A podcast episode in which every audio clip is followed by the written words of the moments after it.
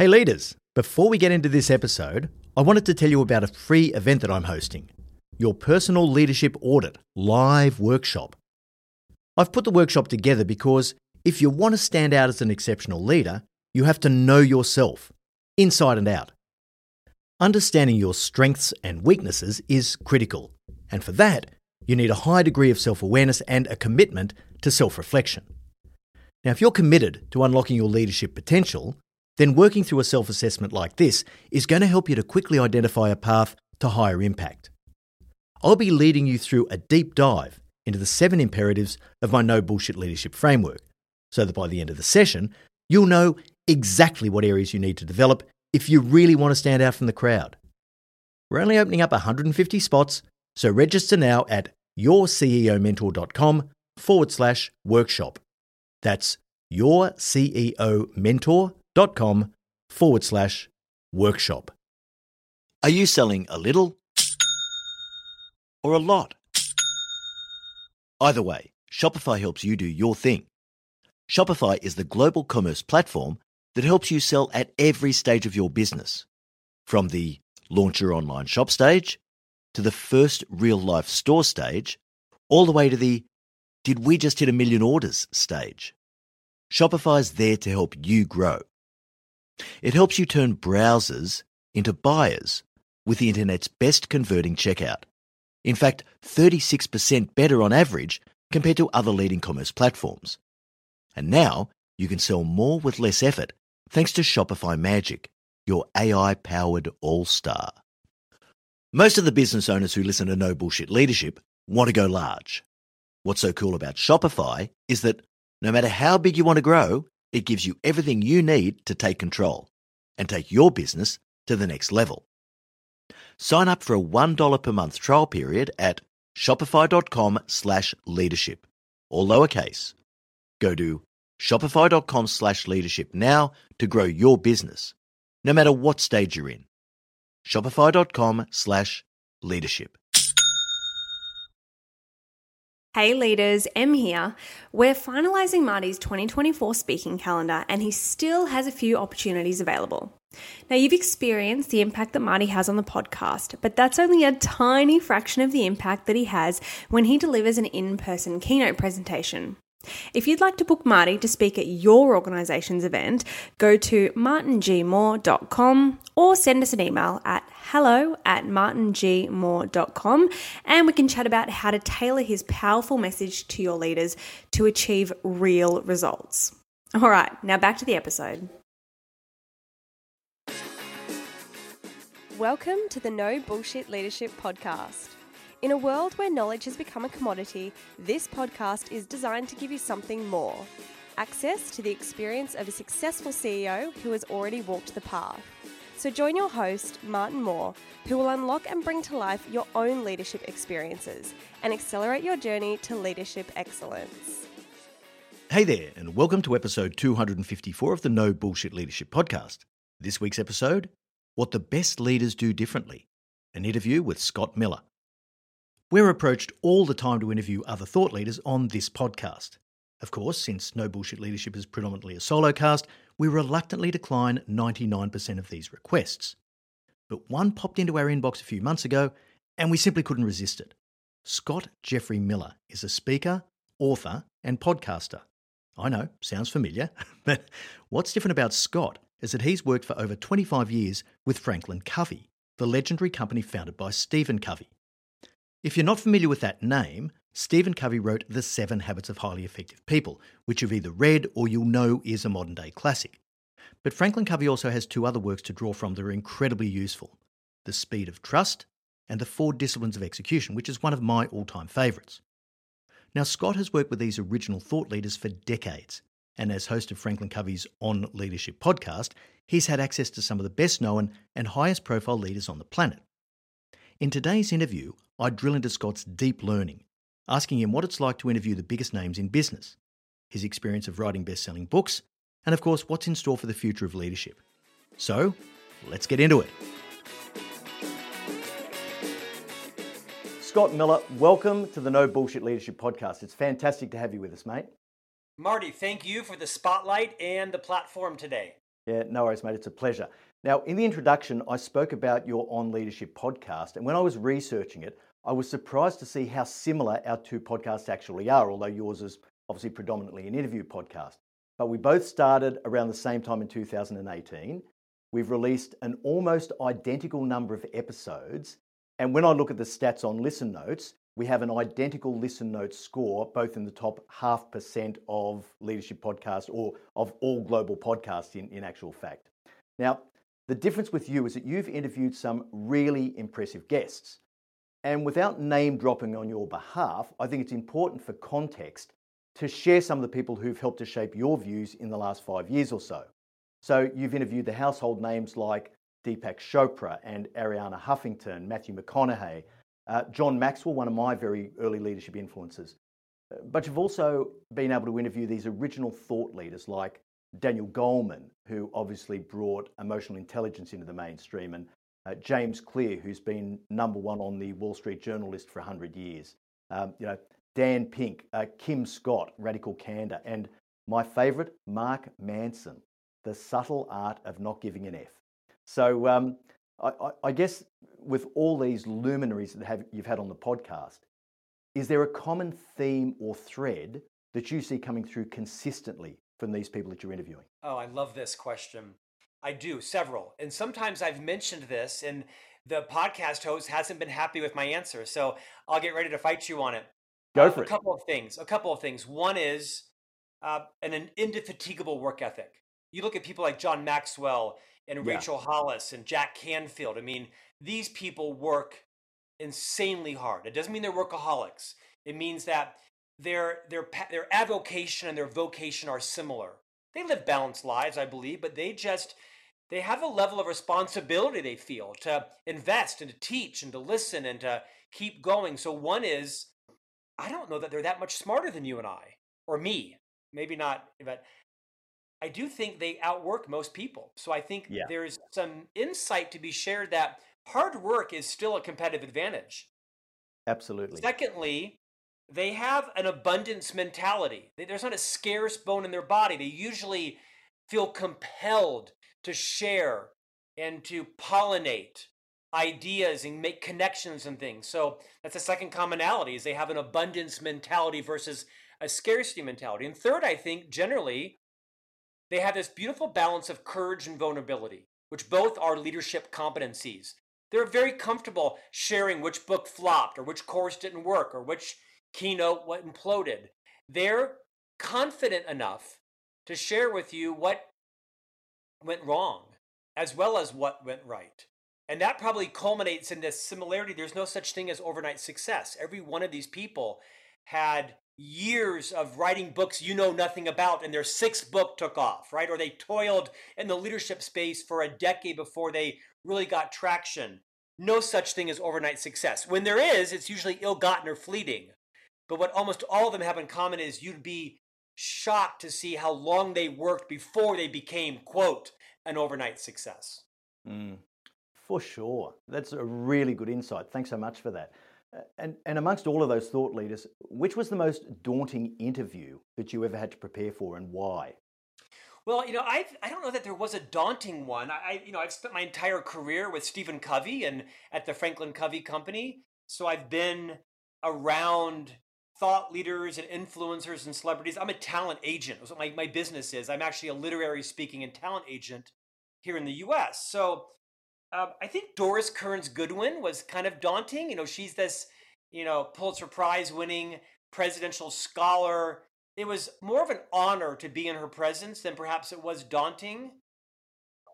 You know, I've interviewed some right. people that I've had some amazing, ama- major tragedies in life. You know, Elizabeth Smart, the kidnapping victim, and now the, you know, the the uh, victim rights advocate. I interviewed a gentleman from Pakistan who survived a commercial airline crash. Oh wow. 98 people died and two survived and he was one of them. Wow. So it's it's the people that to use your term the most daunting, it's usually not the celebrities or the business titans or best-selling authors. It's usually the people that have done something remarkable, usually having survived a tragedy or trauma and have summoned the courage to talk about it and teach through it that's the ones that I think I I I, I um I, to quote you to find the most daunting. Right. Okay. That's so interesting. If there's one person that you'd love to interview but you haven't yet had the opportunity, who would that be and why? So there's a Hollywood producer named Brian Grazer. He's part of Ron Howard's Imagine Entertainment. I, am not a big movie watcher. I've probably watched eight movies in my entire life. I've probably read 4,000 books. I'm a reader, not a watcher. Um, and I'm not sure I've watched any movies, but he wrote a book called, um, I think it was called A Curious Mind, or that was the name of the movie. Uh, anyway, he wrote a book about curiosity, and I'm and I'm sort of obsessed with the relevance between curiosity and professional growth and maturity and insatiable learning and leadership. And so I've been chasing Brian Grazer for like three years, and and I'll, and I'll message him personally. He's like, yeah, yeah, I'll come on. And then his agent will shut it down. I'll message him again like a year later. I'm happy to come on. And then his assistant will shut it down. So I'm telling you, Brian, I'm coming for you, brother. If Matthew McConaughey and Deepak Chopra and Brene Brown and Tony Robbins, if they'll come on and Jay Shetty and everybody else, you're coming on my program, bro. I like that. Well, he's on notice now. There you go. so, so given that today is the release of your new book, The Ultimate Guide to Great Mentorship, which, which we're going to get to a little bit later, I just want to drill a little bit into the writing process because you've published a number of books, and writing books is difficult and time consuming, and the outcomes can be incredibly unpredictable. So, uh, according to Bookscan, which is probably the most reliable source of publishing information, only 5% of traditionally published books sell more than 5,000 copies. And if you expand that to include self published works as well, you're probably looking at you know, less than 2% of all books published sell 5,000. And they say the average book sells about 200 copies. So it's a lot of work for not a lot of movement. Now that you've written several best selling books and, of course, publishing the latest work today, what attracts you to writing and why do you keep coming back for more? Well, when you pose it that way, I don't know. I'm now second guessing it all I know your stats are right and now they're horrifying when I hear it. I know, but you know this, Scott. You know this. I do. I'm a literary agent. I, um, you know, I didn't set out to be a writer. I spent 25 years in the Franklin Covey Company as the chief marketing officer, as the executive vice president of thought leadership. My job was to make other people rich and famous through authorship. So I was the equivalent of being the producer and director, not the star, right? Not the actor. But yeah. about three years ago, actually, it was four years ago, almost four years ago this week, I wrote my first book and it was called Management Mess to Leadership Success. It did quite well. It sold about 100,000 copies between all different retailers and wholesalers and things like that. It's done quite well. And the reason I wrote it was because I wanted to write a really raw leadership book. There's so many leadership books that um, glorify leadership, talk about how easy it is and lovely and it's so noble. And leadership is tough. It is hard to do. It's unrelenting. It's unrewarding. And I'm like, no, not everyone should be a leader. Stop saying that, people. Not everyone should be an anesthesiologist, and not everyone should be a commercial airline pilot, and not everyone should be a leader right? I mean, look at this masterpiece, right? I mean, it's phenomenal. No bullshit leadership. It's tough. So I want to tell my story. Not all leaders look the same. They don't have button down ties. They don't say the right things all the time. And it, it's tough. It's tough. Yeah. So yeah. I got my role. I kind of found my voice. Some publishers believed in me. People started booking podcasts. And my second book became a Wall Street Journal bestseller. But my third book the one in green behind me, Marketing Mess to Brand Success. Let me confess to you. This was like my biggest book. I was the chief marketing officer of a global leadership company. This book is going to be phenomenal. I spent $45,000 launching this book. I had Facebook launch groups, I had a book tour. I come home the first week after the book launches. The book sold 67 copies. No. Like, I spent $40,000 selling a book. I mean, I could have bought 6,000 copies for $45,000 and like just pretended they'd sold. The book sold 67 copies and I posted it on Facebook. My boys and I like unveiled the this the you know the the data from at the time NPD now it's called Circana but I, I talked about it. I said, because some books flourish and some books flop, and you just got to keep going and keep going and find your niche. And and I think my best book is the current one out today, The Ultimate Guide to Great Mentorship. I tend to write really practical books. you know, as you know, most publishers will tell you the author should write for the reader. I don't do that. I write for myself. I write books that I think I would find helpful and interesting, and I just try to attract people that find my voice credible. Sometimes they hit, sometimes they miss. Yeah, absolutely. And um, and and your uh, management mess book saying it sold 100,000 copies, it was reasonably successful. That is stellar. Now, not quite as stellar as the, uh, I guess, the linchpin of the Franklin Covey organization, which was the original Seven Habits of Highly Effective People. That was first published in 1989, and that sold, I don't know what, approaching 60 50 million, million copies. almost 60 60 million million. copies. Yeah, like, unbelievable, right? But 15 years after that was released, Covey released a much lesser known book called The Eighth Habit. Now, of course, habit, habit number eight is find your voice and inspire others to find theirs. So I find this curious. Do you ever look back on your books after they've been written and published and think, I wish I'd included that concept? Concept meaning building on the previous book? Yeah, or, or something that you left out, or you didn't express Oh, the same way, or you evolved later and thought, actually, I haven't explained that well, or I wish I'd said that differently, or I wish I'd emphasized this point as opposed to that point. Marty, here's what I will say. Um, I'm in a unique cat. I don't have regret. I, I don't. I don't experience the emotion of regret. I don't experience the emotion of embarrassment. I am kind of a unique cat. Maybe I'm a narcissist. I don't hope so, but all of that. I, I once interviewed a famous neuroscientist on the podcast, Dr. Daniel Amen. I've actually been on four times. And he said something profound. Now, he's like a world renowned neuroscientist, board certified psychiatrist, and brain imaging expert. And he said something profound. He said, Everybody's out for themselves. Some of it just are, some of us are just better at disguising it than others. So I think it's a great point.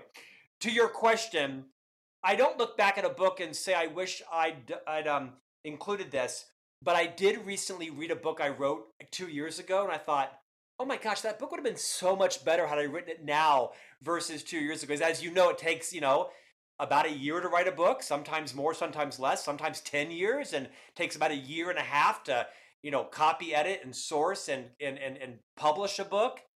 So I do look back and think, oh, that was bad, or oh my gosh, I didn't tell that story right. But I don't have any regret because it was it was my maturity at the time. It was my insight at the time. Yeah. Sure. These are awesome questions from an author. I love this conversation. well, you know, I'm fascinated by the writing process. I've, I've, I've got a grand total of one book in the market. Congratulations. So, so when the scars heal, I'll get to number two. Don't you worry. Um, just talking about your own brand uh, personally, it- it's absolutely rooted in authenticity and pragmatism. So, do you have a view on the direction that the leadership discourse seems to have taken in the recent years? I mean, you've mentioned in the introduction the um, aversion you have to everyone should be a leader and it's easy and we're all going to be noble and you know have all these virtues.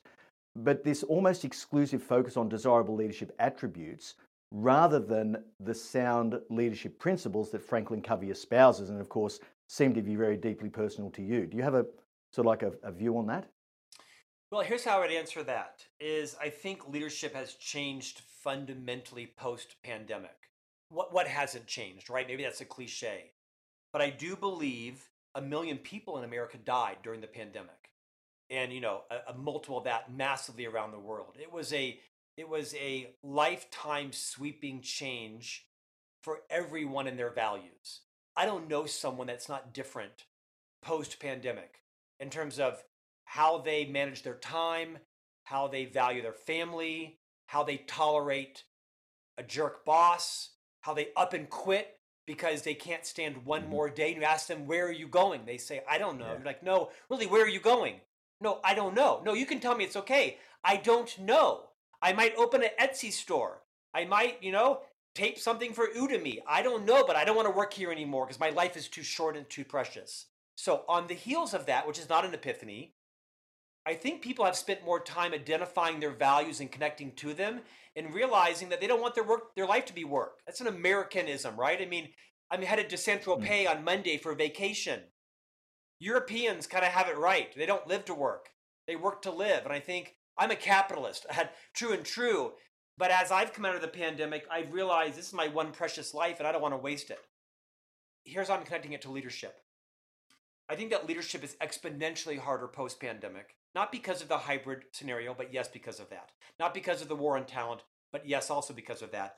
Because people need individualized leadership now. It used to be, Marty, you and I are about the same age, I'm going to guess. It used to be back in the 80s and 90s, even 2000s, we had a default leadership style. And most of our team members had to sort of adapt to that. We had positional power, we had utility power, we had coercive power, and hopefully we had some principle centered power. But it used to be that, you know, if you were a strong, charismatic leader, everybody kind of had to cleave to your style. And hopefully it was an ethical style. But that's changed. Now I've got to make sure that as a leader, that I have a multitude of styles that I communicate to Marty how he needs to be communicated to with frequency, with checking in versus checking on, with the kind of reinforcing or redirecting feedback that works for Marty. And that is going to be different for Elise and a different for Troy.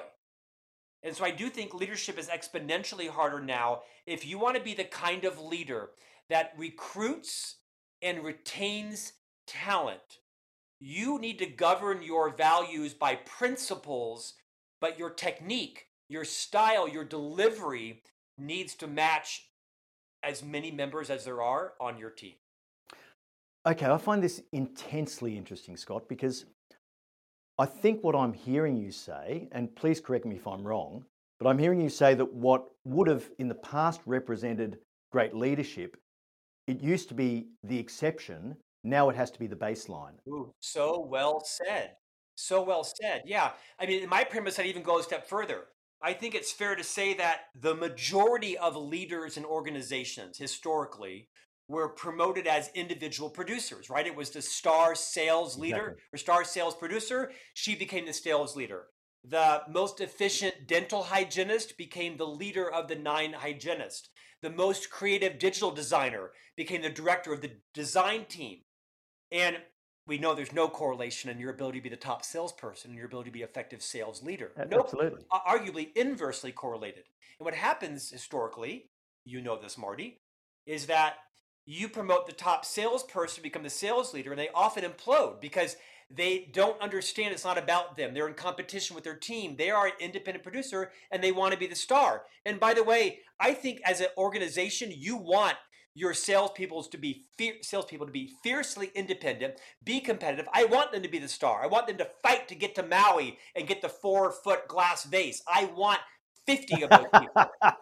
I don't want them super collaborative. I don't want them, you know, mentoring everybody. Go out there and hit your nut and deliver it, and we will take you to Maui and your spouse or partner every year. I hope you earn more than I do. The challenge is we promoted a lot of those people and they implode because they don't take delight and the success of those around them. Yeah, it doesn't mean they're a bad person. It means they're a competitive salesperson, and their number one professional value is maximize their income or achieve fame or be competitive. That's fine. And so I think it's super important that organizations be really judicious about the kinds of people that you lure, lead into leadership. It's not for everybody. Couldn't agree more. Couldn't agree more. But the natural path to progression and greater status and more money quite often has to go through that path. So it's a it's a very difficult thing to do. But let me just come back to this concept of the need for greater individualization, individual treatment of people. It occurs to me that there's a very, very fine line and a very tricky balance between uh, recognizing the individual differences in people and leading them the way they need to be led, and then pandering to them.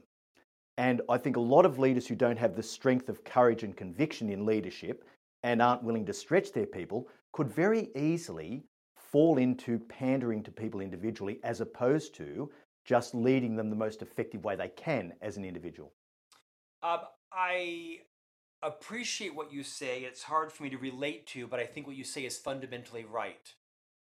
I can choose to lower my voice and show a little more patience and still hold you fiercely accountable for your revenue goal this quarter. Of course, yeah. I can choose to walk around and pace in my office in a brainstorm, and that might make some people anxious and others invigorated. but you still are going to get a high courage conversation from me on your blind spots tomorrow when I Totally. discuss the areas of strength and weakness. So I don't personally resonate with what you said, although I know it to be fundamentally true. I think that great leadership is communicating to someone in a way that resonates with them. For some people, it might be my loud, charismatic voice that is contagious and exciting and motivating. Sure. And like I said, for others, it might be a very different delivery style that resonates with them. I think one of the best books I ever read was by Julian Treasure. I think he called it was called like you know, listen to the listening, or he's a he's a famous British listening expert, and that's something that's been weighing on me is that I can't have one style for everyone. I've got to make sure that I calibrate the way I speak and lead so that it resonates with people of different generations, of different backgrounds, of different technical competencies, of different goals. Sure. Same principles, right? Listen more than you speak. Speak very clearly. Offer apologies. Hold people accountable. Be a model of the company values. But, you know, you can treat people differently and still pe- treat people equitably. Of course. You can treat people differently and still people treat, treat people treat people fairly. I, I guess in many ways I'm saying you may have to be a little bit of a chameleon on the surface to resonate with a different group of people while your your your values and the leadership principles you're following are universal. Yeah, and that, that makes so much sense, and that's my experience too. I think the the thing is the ability to wield the leadership tools judiciously. When you talk about uh, adapting to people's styles and being able to get through to them the way you need to, but by the same token, not letting go of your need to be courageously direct at certain times. And I think a lot of leaders can fall into the uh, the trap of pandering to people because they don't keep hold of that courageous connection they need to stretch their people and to do the best by them. So I think I think we're in violent agreement. Beautifully said. Yeah, beautifully said. I think it was Brene Brown that said, you know, clear is kind. One of our co-founders at Dr. Covey, Blaine Lee, said something that it's the wisest thing I've ever heard, Marty. He said, nearly all, if not all conflict in life comes from mismatched or unfulfilled expectations. Yeah. So I'd argue that, you know, one of the most important contributions that leaders make is is minimizing confusion, setting clear expectations, holding people uber accountable, and showing niceties and kindnesses and respect along the way. But you can be clear and still be kind. You can be firm and still be respectful. It's an art, right? It's not natural for everyone. It's not natural for me. Yeah, I have to think about it and revisit it and offer an apology quite frequently and say, that's not what I meant. My intent was this. yes, It's why I open most high courage conversations with, hey, Marty, I need to have a high courage discussion with you. My intent is not to minimize you or to mollycoddle you or to uh, uh, embarrass you. And I need to have a, a courageous conversation about your performance in this project because it's not acceptable and needs to change or it can't continue. Yeah. Those can exist in concert, right? A high level of courage with a high level of diplomacy. I think yes. too often we err on either too courageous or too diplomatic, and neither of those tends to serve leaders well. That's beautifully said, Scott. And I think that's the the art and the subtlety of being a great leader is that thing that you just said.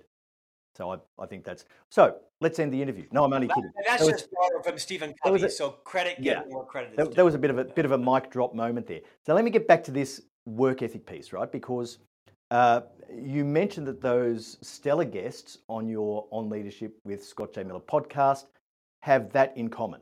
That that really, really incredible um, responsibility-driven work ethic. Now you are a phenomenally prodigious content producer. And that must absorb a huge amount of your time and focus. But you also have beautiful wife, three boys just coming up towards their teen years. Good luck with that, mate. Uh, and um, and and how do you actually manage to produce so much content and still keep your most important relationships thriving? Well, I think your your premise may be flawed. You're assuming I do. You're assuming I do. Uh, here's how I would answer that. Uh, I'm a very early riser by choice, not by desire. I wake up at 4 a.m. every morning and I write and I read and I write a column each week. I post on my social. I get those things done before my boys rise. They usually rise around six o'clock or so. And so I'm a, a business owner, a writer, a columnist from about four to six, 15. I'm a dad from about 6:15 to about 8:20 when we drop them off at three separate campuses. I then am a podcast host like you and an author and an entrepreneur and a talent agent and all that kind of stuff from about 8:20 to about 3:20 hard driving. I take lunch every day for an hour. It might be a business lunch or it might be just me reading the Wall Street Journal, but I take lunch every day. I usually schedule a meeting over breakfast because I like to eat. I'm kind of a, a three squares a day. We pick up our boys. I usually am a dad between around 4:30 and 6:30 again. Basketball practice, tennis practice, things like that. Boys do homework, boys go to bed.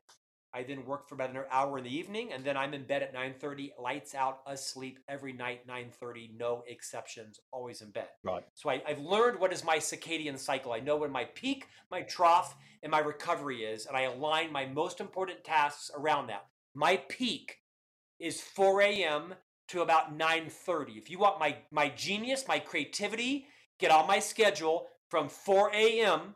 until 9.30. I tend to go into a trough around 11 a.m. to about 2.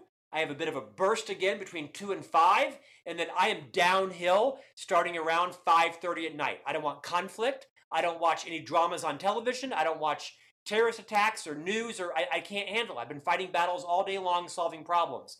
My wife knows. I, I, I watch like cartoons at night because I want no dialogue, no conflict. Right. Nice. I know my limitations and I exploit them insanely well. Right. Perfect. Yeah. I, I don't have balance during the day. I tend to have seasons of balance. I mentioned I'm going to Saint-Tropez on Monday for 10 days. I will not be working. Will I check my email? Of course, it's on my phone. I got four emails. Will I be on social media? Yes, because you know, I can't compartmentalize that. But I'll be not working intently for 10 days. We'll be having fun right. and, and I'll get back and I have nine keynotes in a row. So I treat life balance as seasons. Sometimes you're out of balance, sometimes you're in balance. I don't try to balance my days. I tend to try to balance the seasons of my life. I work super hard and I play hard. Jillian Michaels, the famous author and wellness coach in the US, said something. She said, You know, you can have everything, you just can't have it at the same time. And I try to live my life around that as much as possible.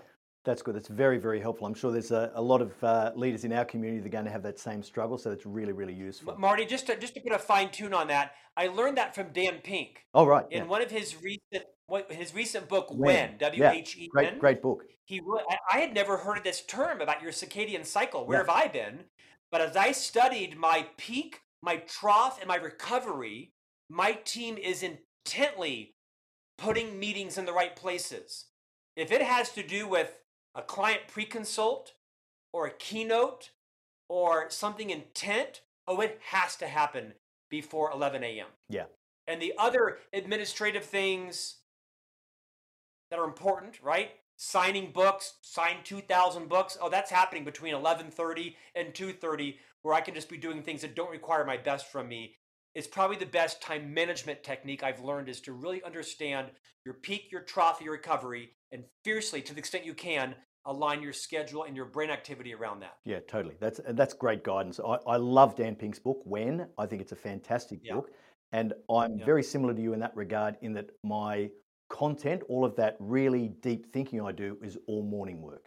Once I once I get past lunchtime, that's it. I can do a bunch of other stuff, but it's not going to be the deep content work that I need my brain for and I need to be at my creative best. So that's it. well, just so you know, you said deep thinking. I said creativity because no one's ever accused me of being a deep thinker. but but you are too humble, Mr. Miller. Let me let me just get on to talk about your. I'm not. Right? I'm just self-aware, Marty. I'm not humble. let me let me talk about your current book, which is being released today, "The Ultimate Guide to Great Mentorship." Now, as I said, it's a great read. It's really practical. It exposes the 13 different roles that mentors play and it shows how to incorporate these effectively into a, a mentor mentee relationship. Now, I've got a bunch of questions about this, right? And I'm interested to hear your views on it. I know leaders in our community are going to be keen to hear this too. For context, why did you write this book and who is it for? Now, I know you said before that you write for yourself, but you obviously are a very smart businessman and you've seen a need in the market. So, so who's this designed for?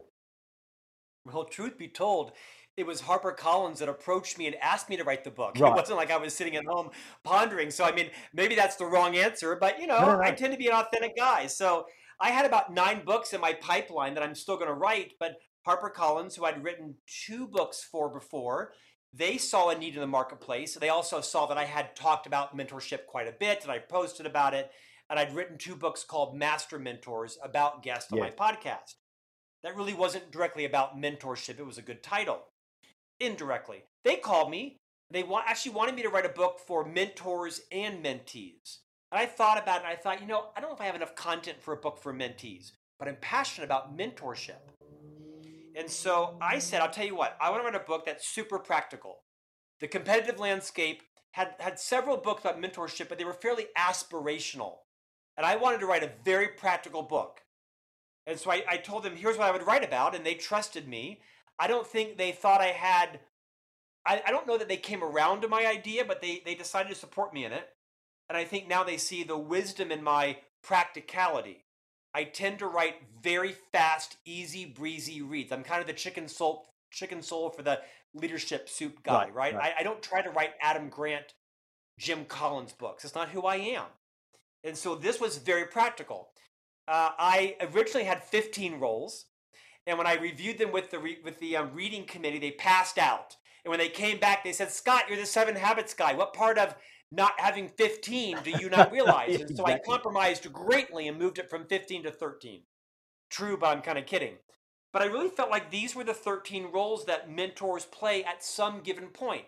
Not every role is imperative. There's not a, a, a golden sequence to them. One is one for a reason, and 13 is 13 for a reason. But the middle ones can kind of move around. And it's really a book around the practicality of mentorship. Say this, don't say that. Yeah. Consider this, don't consider that.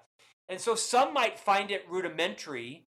And to that I say, you're welcome. That's great. But look, I got to I got to ask, right? FranklinCovey, Four Disciplines of Execution.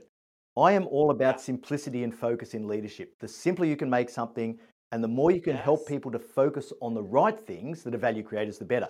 Yet you ended up with 13. So, how do you go about that process of deciding? So, you've got to make trade offs between comprehensiveness and simplicity. Yeah. So, how, how do you decide? What Yeah. process do you go through for that? How did you end up with 13? Uh, so I so I'm a very visual writer. So when I write, I write with post-it notes and posters all over my wall, and I brainstorm. So for several months before I put pen to paper, I, I figure out my architecture. This is not a genius way to write. I'm sure many people do this, but I tend to organize thoughts in chapters. I write things up. I have a large peer review committee that I that I dip into. I go to a lot of mentors. I'm thinking about this, thinking about that. So um, I don't know if I'm humble. I'm just self-aware. So I know what I I know what I don't know. I'm fairly Oh. consciously incompetent. I I, I you know I, I'm willing to get people's feedback a lot. So I collapsed a couple of them, but I'm also maybe a little bit insolent. And I thought, no, no, no. I actually want to write about these 13 roles. These are going to be short chapters. It's not like it's, you know, war and peace. And so I tried to keep it very easy and practical and also give permission to the reader. Hey, you're not going to agree with all these roles. You're going to see some similarities. You're going to see some crossover. You know, get over it. Release it. Take what's good, leave what's not helpful. And and I and it's actually getting really good reviews because it's so practical. You know, Yeah. I was kind of raised to believe that to be relevant, you kind of have to be uptight and you can't have fun and you can't make jokes. And I just don't believe that. I just think No, you can be you I. can be super relevant and be plain spoken. You can be super competent and still have fun and laugh at yourself. And the book is kind of follows those premises of my own brand. Yeah, for sure, for sure. I was interested though. You made the observation yourself. I think was it was it um, role ten and eleven. You said they could have well been collapsed into one. I think it was there was there was one where you said I could have made these one, but I decided to make them two. Marty, you're selling me out, bro. but it did all make sense, Scott. That's the main thing. So let me just move the conversation slightly along because I think that a lot of people, in my experience, don't necessarily understand the difference between mentoring and coaching. I don't think the concepts are generally yeah. well understood. Yeah. So, as Yeah. I was reading your book, I thought, well, actually, that's a real um, coaching uh, uh, capability and competence as well. In your experience, what's the main difference between the two, and where are the overlaps, if anywhere? Well, again, this is my opinion, and it may or may not be popular, but um, I'm the guest, so I'm going to share it. Uh, there's a lot. There's a lot of lap, uh, overlap between mentoring and coaching. You know, Yeah. typically speaking, here I think are the differences. Coaching is often a often a business. Now, yes, leaders are coaching in business, but the coaches that I know have made a business out of this. Great for them. They have studied. They are certified. They're credentialized. They've been to probably a, an academic sponsored program. There's a pedagogy, an architecture, a philosophy. They take it very seriously. Their their their their guest is paying for their time in most instances. Yes, there's the role of leader coach and player coach, and that's a different terminology, I think. A, a mentor is someone that's usually volunteered or voluntold. They've been asked, Will you be a mentor in our organization? And so it's usually philanthropic in nature, it's usually kind of ad hoc. So I think the big difference is coaching tends to be a more rigorous certified process and mentorship is usually okay yeah i'll be a mentor but then they get there they're not quite sure how to mentor. Yeah. and so in some ways this was sort of like my certification process for mentors. In fact i have a certification i'm offering on my website greatmentorship.com but i think i also think an important point is to clarify I also think a mentor should not be misconstrued as being your champion or your ally or your sponsor or your supporter. Do not confuse your mentor with those things. They're not your ally, they're not your sponsor, they're not your um, champion in the beginning. Yes. Now, if you are a great mentee and you show up on time, you ask smart questions, you take notes, you make and keep commitments, you are voraciously grateful for your mentor's time, maybe your mentee will agree to become your ally or your sponsor or your champion. That's why it's so important to set boundaries as a mentor. There's a lot of similarities in coaching. One of the one of the differences is I don't think leaders I don't think that employees should expect their leader to be their mentor. I think that's putting your leader in an in a uncomfortable position. Yes. Yes, we have leaders who mentored us, but I believe rarely, if ever, should your leader also be your mentor. I was just about to ask that question, mate. It's next on my chalkboard because I was going to ask you if it's even possible for your boss to also be your mentor. And my view, Sure. my view would be sort of, because let's face it. Right. I, I agree with Yeah. you. I, I think it's possible. I don't know if it's ideal. No, that's right. because it because because then it places your boss your leader in a more difficult situation because if they're not the courageous type to have an intervention with you or talk straight about your areas of growth now they're in this sort of uh you know nebulous land of well i'm also mentoring them and i'm also leading them and so of course all of us have in retrospect leaders who were our mentors it kind of happened naturally, unconsciously. It happened in hindsight. We didn't formalize it. Mm. But if Marty's my boss, I do not think it is responsible most times to say, hey, Marty, would you mentor me on this? I think the question is, Marty, you already are leading me on this. I, I, I, I argue don't place your leader in the uncomfortable situation of asking them to mentor you. I would say maybe use the word coach. Yes, there are some nuances, they're fine. Go find someone else in the organization or in your network to mentor you. Don't put that burden on your boss. Yeah, great, great advice. Great advice. Um, I just want to ask you a couple of things around your leadership philosophy and ethos. How, how would you describe the way you view leadership to the extent you haven't already been able to work it in? Because I guess you know you've worked with so many leaders over the years. You've seen so much in in so many different types and styles of leaders, and of course across the decades, as you've said, leadership has changed remarkably in the last several years. So, how would you describe your leadership philosophy and ethos now? Well, you're asking for my leadership ethos. I told you I'm not a deep thinker. I told you I'm self aware, but here you go again. Um, you would think I would have one because I've spent 30 years in the business. Here are some things that I would say. I've already said this before. I do not think everyone should be a leader of people, and that's probably my leadership ethos. I think you Right. should be very, very deliberate about are you called to leadership? I'll use me as an example. I am a charismatic, strong willed, execution oriented leader of people. And because of that, I tend to railroad over people. I'm not as thoughtful around people's feelings. I tend to say things I regret. If you want your career to grow, work for me. If you want to feel good, don't work for me. And so I'm not sure I should have been a leader of people. But like every top salesperson, I was lured with more pay and more influence and more title and budget. So, you know, lead or be led, right? Pick it or be led by someone else. And so I think that's a lot of people's position. Be very thoughtful around is leadership the right track for you? Work for a company, if it's not, that provides you advancement without leading people. Most organizations don't provide advancement without leading people. So you got to have a really kind of, you know, intimate talk with yourself. The reason I, I, I answer it this way is because leadership is a massive responsibility because you have to be the model of everything you want to see in your people. If you want your team to be punctual, you got to be on time everywhere. If you want them to stay on topic, you got to stay on topic. If you want them to stop gossiping, you got to stop gossiping. If you want to hit their have them hit their quarter, their numbers, you got to hit your numbers.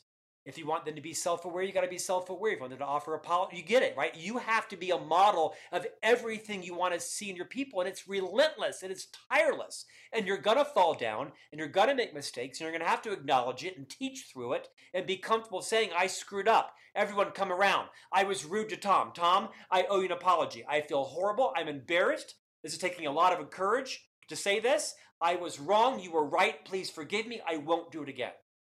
You have to give feedback and accept feedback. You have to do so many things. So my leadership ethos is buyer beware. you know, make sure that you are entering into this role eyes wide open. Here's what I would say. If Marty is my leader and he's encouraging me to become a leader, or Mar- Marty is the chief human resource officer, and Marty comes to me and says, Scott, we have a leadership opening. We want you to um, be the next leader. Here's what you should be asking. I want to know the job intimately. I want to shadow. I want to really understand is this the right role for me? Tell me which of my current strengths will suit me well in that job and which of my current strengths will I have to cease doing overnight. Yeah. Like literally, what got me here will not keep me there. Absolutely. So I need you to tell me what things will I need to stop doing that I have learned are my key talents. In addition to that, what exact skills and competencies do I lack that I'm going to have to learn short, mid, and long term to be successful in this job? And I want to know up front, brutally honest, what do I have and what do I don't have so I can make a determination of is this the right journey for me? Do I want to put the time and effort into this? Because most people won't tell you this. Absolutely. So you because they, they need to fill the position. yeah, totally. Now they also want you to thrive in it. They want you to last in it. But you've got to kind of guard yourself. You've got to protect yourself against the appeal of being in charge and being the leader. Because at the end of the day, the leader is in charge. Now, yes, you have to achieve results with and through other people. That's what leaders do. Leaders achieve results with and through other people. But to answer your question really precisely, leaders are in the relationship business. That is your core competency. Can you develop mutually trustworthy relationships? Are you easy to approach? Do you re- can you accept bad news? Can you mentor? Can you coach? Can you provide high courage feedback? Can you have high courage conversations while still leaving people intact? It's not for everybody. Oh, no, absolutely not. That's a, a fantastic answer. And uh, once again, you've dropped the mic. So I think from here, I just want to thank you so much for being part of No Bullshit Leadership. I've really appreciated, particularly your generosity and openness, which isn't common. So thank you very much for that. Where can our listeners go to explore more from Scott J. Miller?